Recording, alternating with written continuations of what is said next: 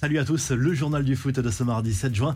Les Bleus accrochés en Croatie, l'équipe de France sans ses stars laissées au repos a été tenue en échec un but partout à Split en Ligue des Nations. Didier Deschamps avait choisi d'aligner une équipe largement remaniée avec 10 changements par rapport à celle qui avait débuté contre le Danemark vendredi au Stade de France. Kramaric a répondu sur penalty à l'ouverture du score d'Adrien Rabiot pour les tricolores avec un petit point au compteur en deux matchs. Les Français devront absolument s'imposer vendredi soir à Vienne en Autriche pour rester en cours pour la première place. Les Danois, eux, comptent 6 points en deux matchs. Ils ont gagné à nouveau sur la pelouse de l'Autriche, cette fois 2 buts à 1. Les Danois largement en tête de ce groupe pour le moment, bien sûr, même s'il reste encore 4 journées à disputer. Voici l'ensemble des résultats des matchs disputés lundi soir. Ce mardi, la plus belle affiche oppose l'Allemagne à l'Angleterre à l'Alliance Arena de Munich.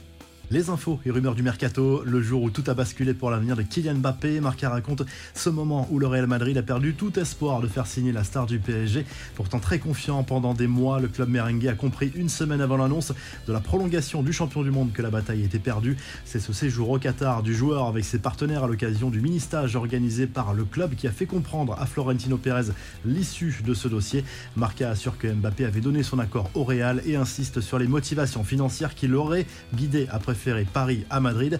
La réponse de Maurizio Pochettino à ceux qui annoncent son licenciement imminent. Lors d'un entretien pour Esport 13, un média catalan, le coach du PSG a assuré qu'il n'était pas inquiet pour son avenir. Il me reste une année de contrat, il y a beaucoup de rumeurs, chaque semaine on me vire, le club essaie de se réinventer pour arriver au PSG, il faut être un bon entraîneur et après un an et demi là-bas, je me sens comme l'un des meilleurs. Si l'objectif est de gagner la Ligue des Champions, il est normal de générer ce genre de tempête, à lâcher Pochettino. Le nom de Christophe Galtier circule de plus en plus dans les couloirs du Parc des Princes.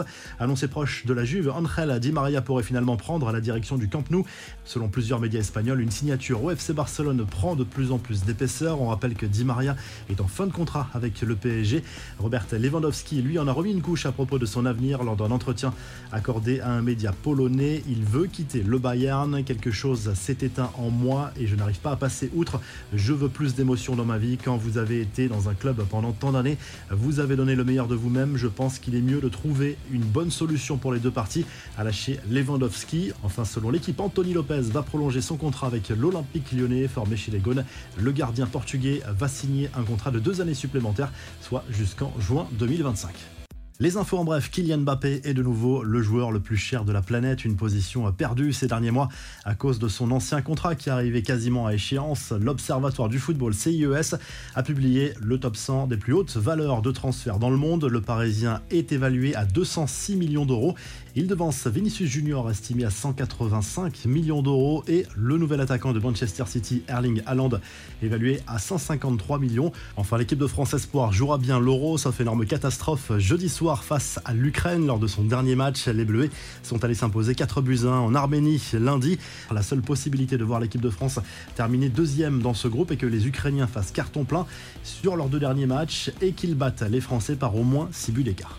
La revue de presse, le journal de l'équipe revient sur le match nul entre les Croates et les Français en Ligue des Nations. Certains tricolores ont tout de même marqué des points à l'image de William Saliba ou encore Presnel Kimpembe, impeccable défensivement. D'autres beaucoup moins comme Ben Yedder, un peu trop discret ou encore Antoine Griezmann, entré en cours de match et dont la situation inquiète de plus en plus. En Espagne, le journal Marca se penche sur l'avenir de Gabriel Jesus, l'attaquant de Manchester City, aurait été proposé aux deux clubs madrilènes. L'Atlético n'est pas forcément intéressé le Real Madrid beaucoup plus et pourrait faire une offre dans les prochaines semaines. Et en Italie, la Gazette dello Sport est formelle. Zlatan Ibrahimovic va prolonger son contrat avec l'AC Milan, lui qui fêtera ses 41 ans au mois d'octobre. Il arrivait en fin de contrat et il sera indisponible au moins jusqu'à début 2023. C'est une vraie preuve de confiance de la part du club lombard. Si le journal du foot vous a plu, n'hésitez pas à liker, à vous abonner pour nous retrouver très vite pour un nouveau journal du foot.